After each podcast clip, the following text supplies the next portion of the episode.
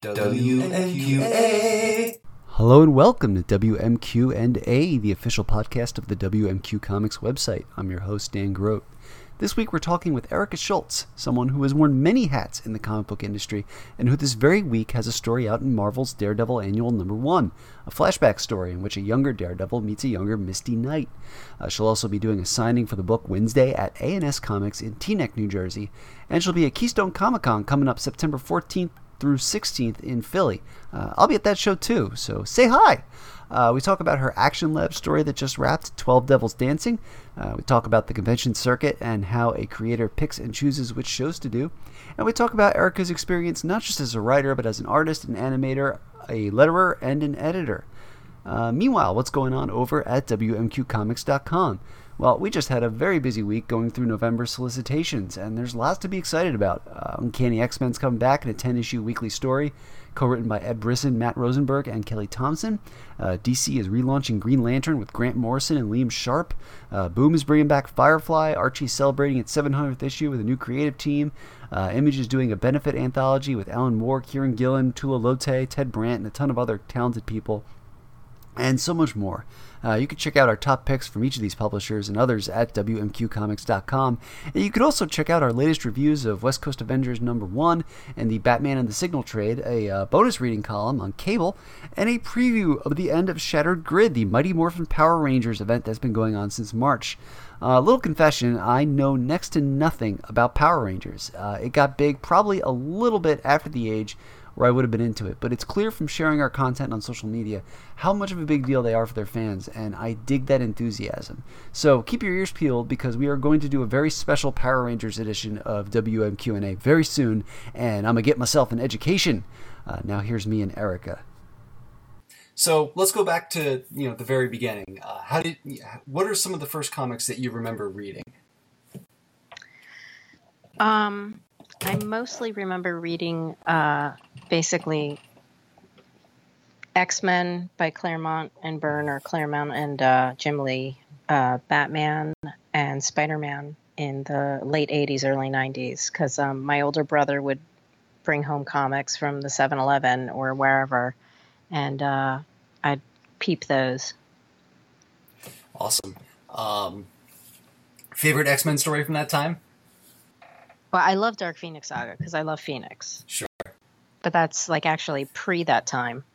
Um, probably Mutant Genesis if I'm going like in that like pure Claremont Lee timeline. Mm-hmm. And that is about as pure Claremont Lee as it gets. Yeah. Yeah. Um, what do you what do you find yourself reading these days? I haven't been reading a lot these days, and I'm ashamed to say so, but it's more because I'm too busy writing. Um, I finished up the second trade of uh, Hawkeye, Kate Bishop. Mm. Um, I'm actually going through some stuff from 451. I uh, read Neverland and uh, and Stained. Those were really good. Um, what else do I have? Uh, Ms. Marvel Mm-hmm. and Batman Beyond. I've been keeping with. I've always loved Batman Beyond. Hmm. Um, Moon Knight and Daredevil. Oh, well, that that comes in handy because you're writing the annual. Yes. Well, I wrote the. I mean, I wrote the annual like three months ago. Right. But, yeah. yeah. That's how these things work. But it's coming out on uh, August 29th. Yes. Yes. Last last week in August. And Uh, I'll be doing a signing at A&S Comics in Teaneck um, that day um, for the annual coming out. Okay. Um, was that a sandbox that you'd been uh, been looking to play in? Oh yeah, I mean, I I love superheroes. I Mhm. really want to write su- more superheroes. I was so excited when I got to write Hawkgirl for DC for even though it was eight pages. I mean, I was so jazzed to write it. Um, so I'd been pitching a few superhero things to Marvel for a while now, and um, none of them really was sort of lining up with the timeline. But Mhm. they came to me and said, "Hey, we've got this gritty crime story that we want to do. Uh, it's Daredevil, but it mostly focuses on Misty, and you write a lot of crime drama, so you think you could do it?" And I'm like, "I would be happy to try." And it was a really smooth process. Uh, Marcio Takara is a phenomenal, phenomenal artist. Um, Mhm. Our editor Sarah Brunstad was really great, and uh, I was really excited to work on it. Every time I would get pages back from Marcio, it was just like giddy with delight. I really can't can't wait till people actually see the book because it's even if people think the story sucks, the art is fabulous. That's fantastic. Uh, and before that, uh, a, week, a week before that, uh, this will actually this will it will have come out by the time we record. But uh, you've got a story uh, in uh, running through Action Labs Danger Zone imprint, Twelve Devils Dancing. Yes. Uh, uh, t- give us uh, tell us a little bit about that. 12 Devils is basically about um, an FBI agent who retired for medical reasons and um, the serial killer from his past that is stalking him and torturing him until he dies. So, you know, light fare, Yeah. uh, kid stuff. Um, the uh, the interesting thing about this story is it's being released, at, or one of the interesting things is it's being released in, in two three chapter uh, blocks, and, and Action Labs kind of marketing it each issue as three issues in one. Mhm. Um, you know, was this, you know, how did this decision kind of come, come about versus sort of releasing it in the standard like you know six, six over like six months? Um, basically, when I was originally putting this out, I was with another publisher, Mhm. and uh, that publisher unfortunately was having financial issues. So we left them, and I was going to publish it on my own, like we did with M3. Mhm. And so I put out the first issue at New York Comic Con last year, and Action Lab came, picked it up, loved it, and wanted to take it on. Action Lab's been doing a 30 to 32 page book every month, more of a more premium kind of um, piece. And Mhm. the book was already uh, the book was already pa- um, paced out for six 20 page issues. So we talked about how we would do that. Uh, you know, with the way they've been putting out books. And they said, well, you know, we could do basically two 32 page issues and put three books in one and do that. Uh, it's a higher price point. It's $5.99 rather than $3.99, but you are getting 64 pages of pure content. It's not like tons of ads or anything like that. It is Right. a full 64 pages of content. Um, does this kind of does this steer the book into like the trade bookstore store market faster from your perspective? I really don't know. Um, it's still a floppy. Mhm. I mean, it, it is still a floppy. I mean, when you pick up the book, it is more substantial, obviously, than you know regular 22, 24 page superhero book.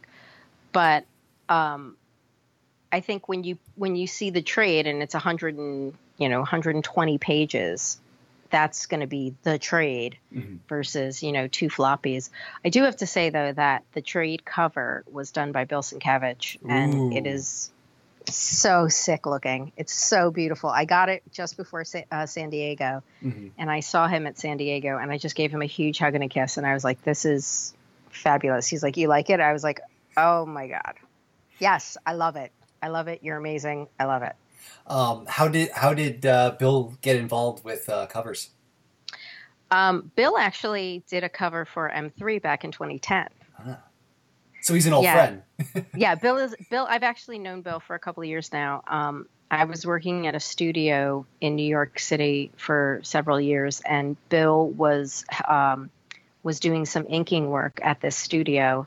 Uh, he was still at his place, but he was, you know, inking with us. Mhm. And so he would call, and if I was the one who answered the phone, we'd always have these really pleasant conversations.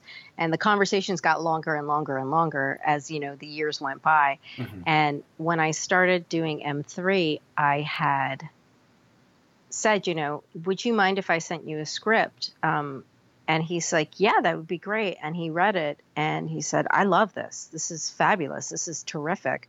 I'm a huge fan of Vicente Alcazar's. And I, you know, if you need any advice or you want a cover or something, you let me know. I was like, if you would do a cover? He says, absolutely. And he did the cover for issue number two. That's fantastic. Yeah. And so since then, I've I've sort of kept him on speed dial, and uh, and so when we talked about Twelve Devils, uh, I originally was going to have him do a cover if you know we were putting it out ourselves as six issues, um, but then Action Lab had this idea of doing it as the two larger issues. So I said, you know, would you like to do the trade? And he says, I'd love to. and he did fantastic cover. Blew my mind. I sent the cover by email to um, I te- sorry I texted it to Dave Acosta, the interior artist, Mhm. and he's just like, I can't breathe. I was like, Are you okay? He says, I can't breathe.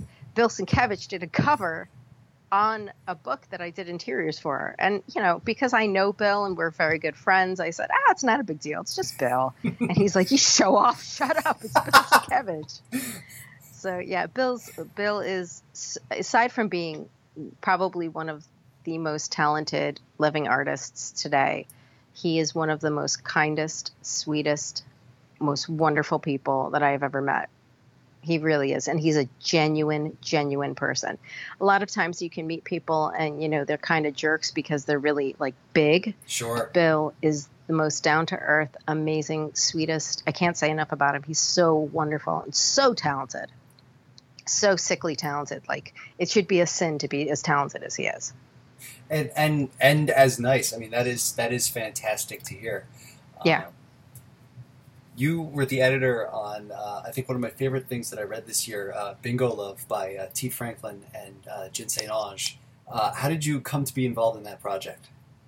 Um, I had uh, met T along the uh, the circuit, the comic circuit, Sure. and when she and when she was looking for an editor for this book, um, she asked me if I would do the editing. So I edited the book. It, um, originally, it was a Kickstarter, and then Image picked it up, and um, yeah, Image picked it up after the Kickstarter. I think had finished, and then Image repackaged it with new covers and everything. And I believe they're doing. Um, I'm not involved in the project anymore, but I believe they're doing another edition Yeah. coming out. He has a bonus edition in the fall with like extra stories and what have you. Um, yeah, when you when you got a hold of, of that script, was that? I mean, I know I, I teared up at the end of that, but uh, Well, I got to see it. Um, it, it- the script wasn't completed when I received it. I got to see it sort of in in chunks, almost in chapters. Mhm. So as it was going through, but um, it's it's a very emotional story. It's um, it's a very heartfelt story, and I'm you know I'm excited at the at all the success that it's that it's had. uh, for people who you know aren't familiar, Bingo Love is about uh, two women who kind of fall in love as teenagers in the 1960s, and then you know time because their parents don't approve, they're separated. Time passes, they both you know move on, have families of their own, but then reconnect in a bingo hall in roughly 2015, and and you know fall in love all over again. It's it's a beautiful story. Um, touching on something you know you've mentioned uh, doing cons a couple of times. Uh, you know, you, I, I live just outside Atlantic City, so I, lo- I go to a lot of shows in New Jersey, Philadelphia, New York, etc. And I, I feel like you are a, a regular in the Artist Alley. Uh, you know, uh, a uh, kind of a veritable con monster. Uh, do you do you like you know being on the circuit and, and, and doing the conventions? Um, yes and no. Uh, I like doing the conventions in the sense that I get to meet new people, and I also get to see people that I only see at conventions. You Mhm. know, um, like San Diego is a, is a difficult show to do. It's time consuming. It's expensive. Um, just doing the show itself, it's five days. You know, so with travel time and everything, you're literally losing an entire week. Oh sure. Um, and a lot of that you can't really work through because there's just so much going on. But I do San Diego because I have a lot of friends on the West Coast that I barely ever get to see. Mhm. And um, being out there makes it much more convenient to get together. So that's one of the main reasons why I do San Diego is because I have friends out there that I see once a year and it's pretty much only San Diego Mhm. um, because I don't usually have a reason to go out that way, and they usually don't have a reason to come out this way. Um, so, so cons are fun in that sense. Um, at the same time, though, they are exhausting because you have to be on all the time. Mhm. Um, I kind of liken being in Artist Alley as being a fish at a pet store. You know, people come by and sort of eye you, and you're just like banging your head up against the glass, like "Take me home, take me home," you know, kind of thing. Um, so it's it can be a little um, it can be a little tiring. It can be a little frustrating. Mm-hmm. Um, also, as a writer, constant to be a little more, uh, a little harder of a sell because as an artist, you can sort of have a pad and just sell commissions. Whereas as, as a writer, you're selling books, so you're selling stories. You're not selling a drawing of Spider-Man or Batman or somebody's favorite character. And I think that because cons have become more popular with the films and television shows becoming more popular, people show up and aren't necessarily comic fans per you know per se, but mm-hmm. fans of the super pop culture things like Captain America, Batman, Superman.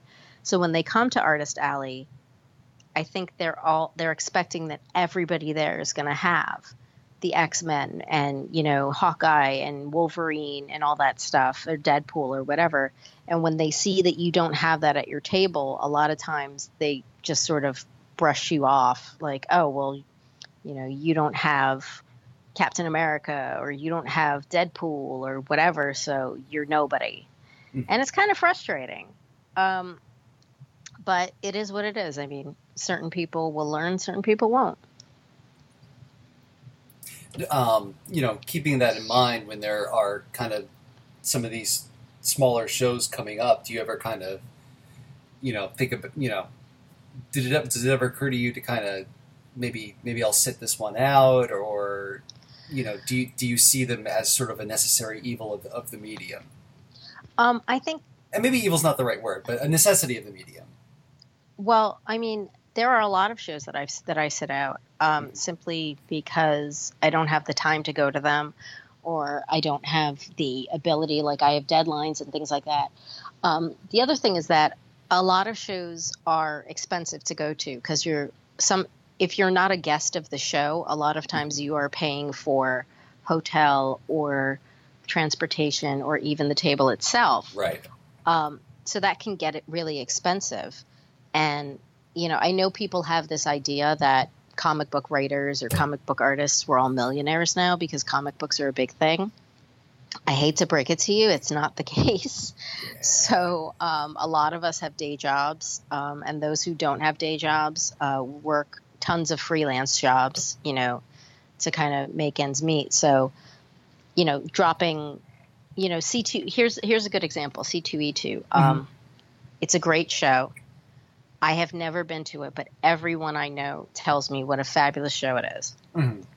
I ran the numbers, and to do to get a table at C2E2 and to do the um, to do the hotel and the transportation and everything, it's going to cost over two thousand dollars.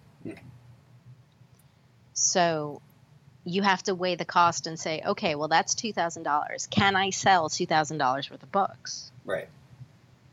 Whereas an artist sometimes can be able to say, well, between prints and commissions, I can make that back. So it really is sort of a back and forth. Um, there, but there's a convention in Connecticut. Uh, it might be next. It's either this week or next week. There's a convention in Connecticut, Terrificon. Yes. I'm sitting that one out. Um, I, unfortunately, I have to sit out FlameCon. I may be able to go for one day just to say hi to a bunch of people, but I'm going to basically be sitting out FlameCon. I'm not going to be tabling there. Mm-hmm. Um, so yeah, there's plenty of there's plenty of shows I've been sitting out just because for the sake of you know.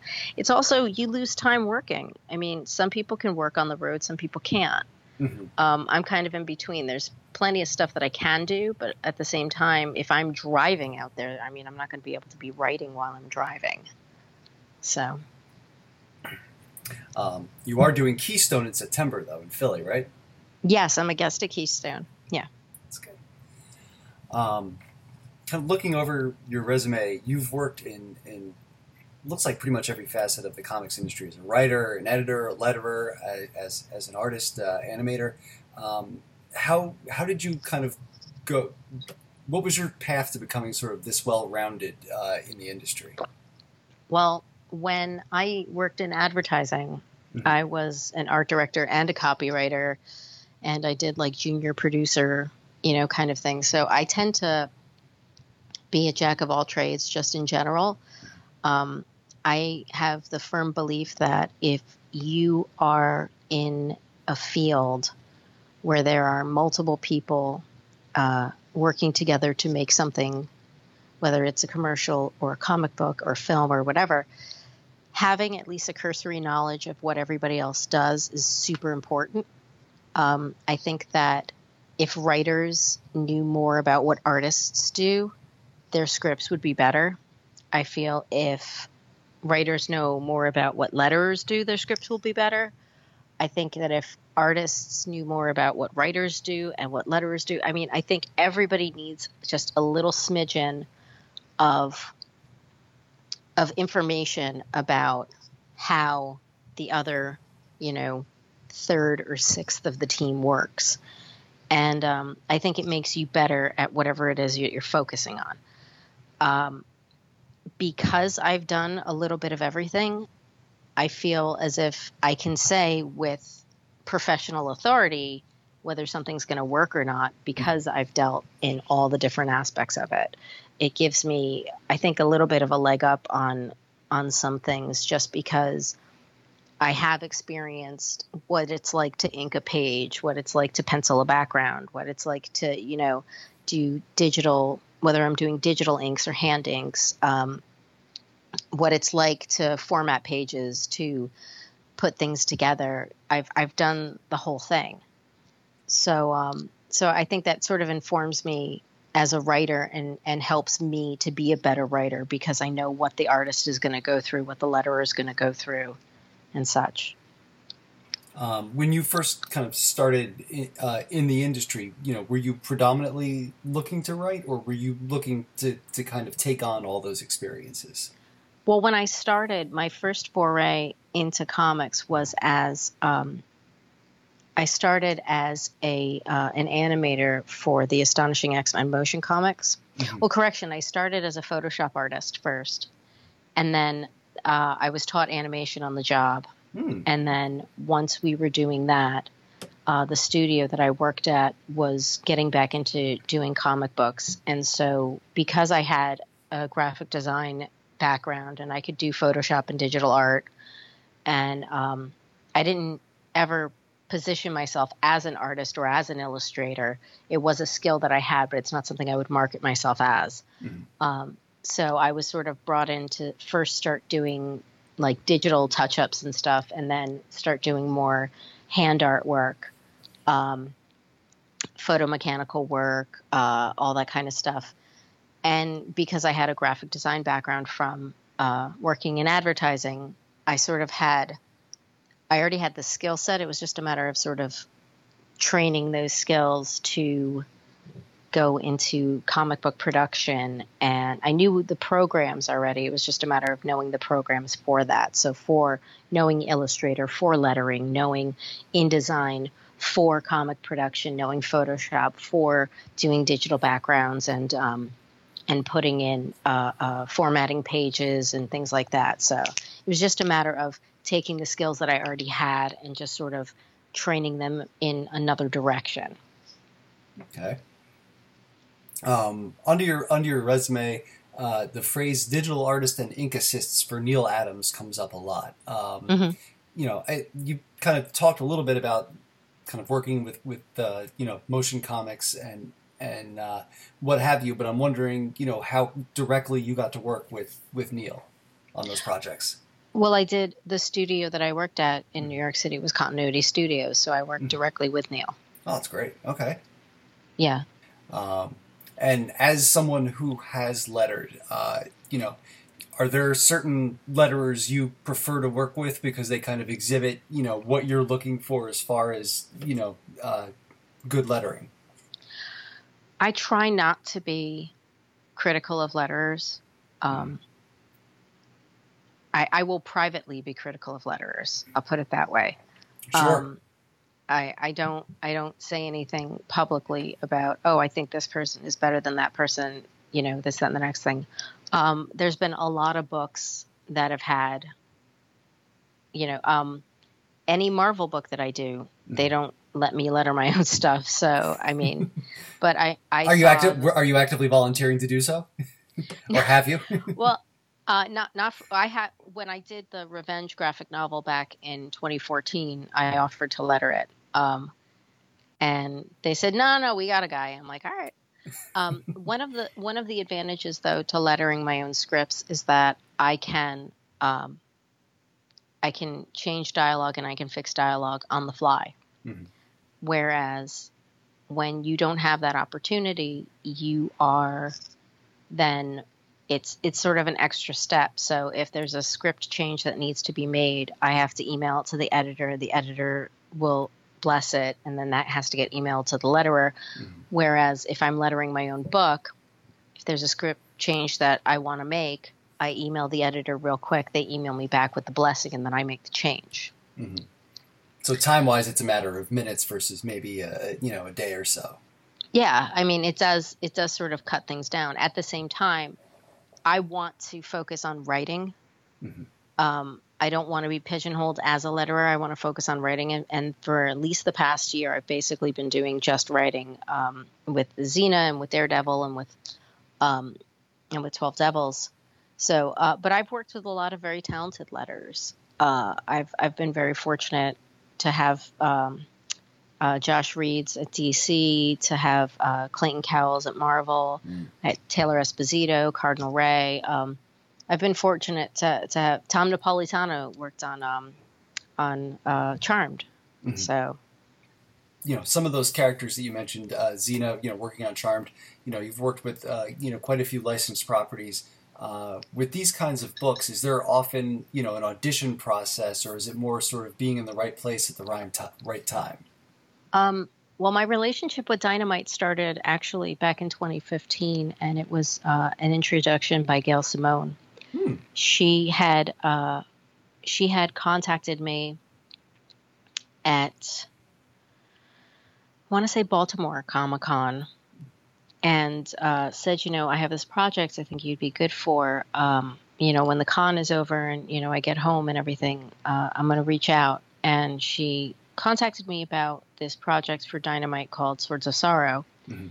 and how the whole idea was basically just getting female artists, uh, female writers, excuse me, to write these all female characters. And um, so she brought me on board to write the Lady Zorro and um, Black Sparrow one shot because it was three mini, it was four mini series, and then these one shots that all tied in, and then they put out this huge trade paperback that's like 21 issues. It's something. It's like 250 pages. It's huge, and uh, and it's great. Um, so I, I got to work with a lot of fabulous people on that. And after I worked with Dynamite on that, uh, I had already met the editors. I had um, I had some contacts with them, and I was then able to send them pitches. So I pitched them a few things, and then I ended up getting Charmed, that I did uh, last year with Maria Sanapo, Mhm. wonderful Italian artist, um, and that was great. We had a lot of fun because she and I were both very big fans of the television series.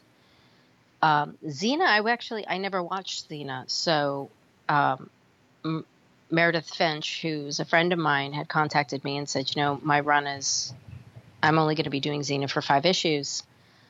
Um, so Dynamite contacted me and said, hey, we think you'd be great for this. So Meredith sent me all of her scripts so I could get. Meredith was a huge Xena fan, Mhm. huge fan.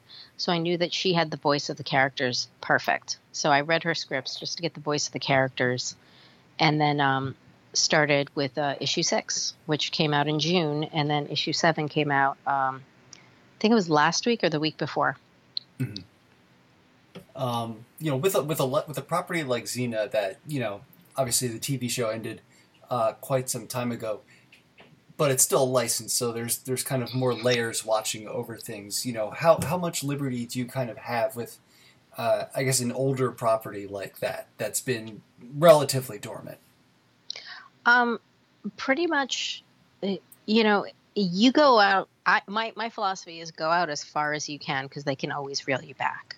True.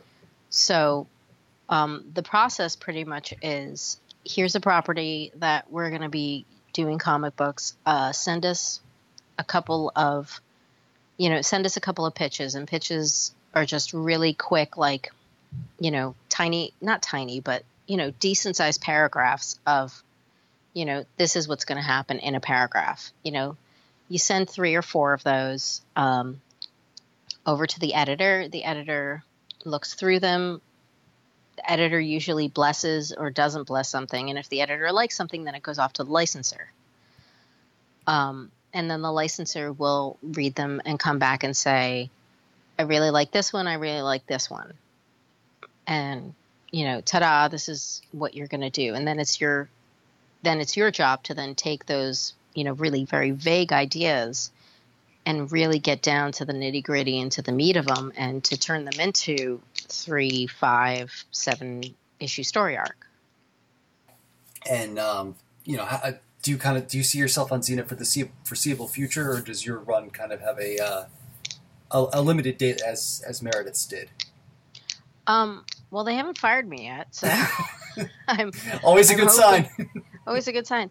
Uh, I'm hoping uh, the the two books that are out so far have gotten you know very good reviews. Um, I'm hoping to do more. Uh, I have uh, as of right now, I have two story arcs. I have a three issue and a two issue uh, for this five issue run so far. Um, with luck, I'll be doing more. Uh, we'll see what happens. I mean, it's sometimes it's a decision based on the comic book publisher. Sometimes it's a decision based on the um, the licensor.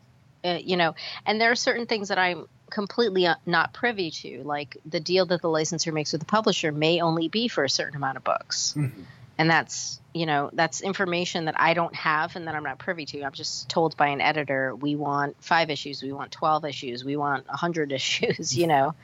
And it, you know, and it's my job to just hopefully tell a, um, a story that people enjoy. Mm-hmm. Certainly. Um, you know, this podcast will probably go up in the next uh, week or so. September is right around the corner. You've mentioned Keystone Comic Con, but are there any mm-hmm. other, you know, projects or appearances, uh, you know, kind of post Labor Day that uh, you'd like to plug at this time? Well, I have uh, a signing at A&S Comics in Teaneck mm-hmm. for uh, the day that the Daredevil annual comes out. It is uh, 829, and the signings between 4 and 8 on that Wednesday. Uh, I will be at Keystone Comic Con, which is the 14th through the 16th in September in Philly. I'll be at New York Comic Con, which is October 4th through 8th, I think. Okay. Is, that, is that right? Uh, yes, it is. Yeah. Okay. Because I'm always, I'm like, it's. I know it's the first week in, in October.